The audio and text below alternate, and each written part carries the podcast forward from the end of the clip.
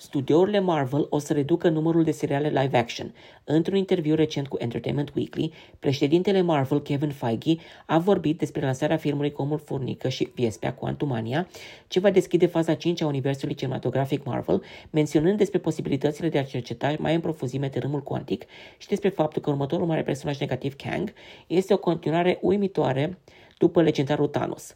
Kevin Feige a amintit despre incursiunea acestora în formatul de televiziune și cum faza patra a deschis potențialul introducerii de noi personaje și explorarea firurilor narrative. Sper că o să avem de învățat din fiecare proiect în parte. Sunt foarte mulțumit de toate producțiile TV.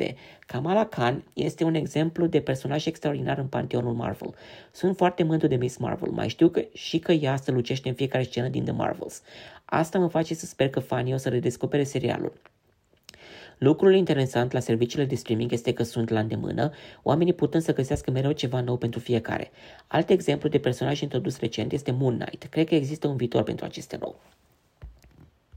Acesta a continuat. Unul dintre aspectele importante ale studiilor Marvel este că toate aceste interpretări ale personajelor pe marele sau micul ecran ajung să atingă spiritul vremii. Este mai dificil să continui să faci asta când există o diversificare atât de vastă, când există un conținut așa bogat pe tema asta și detest descrierea.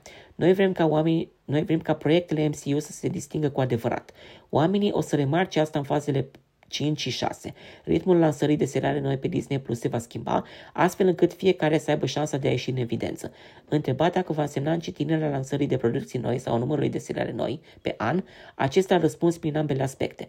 Conform The Hollywood Reporter, doar sezonul 2 din Loki și Secret Invasion sunt singurele pariuri sigure pentru 2023. Proiectele ce au finalizat filmările cu luni în urmă ca Echo și Ironheart este improbabil să fie lansate în 2023, iar serialul Nova, aflat în dezvoltare, are parte de o evoluție mai lentă.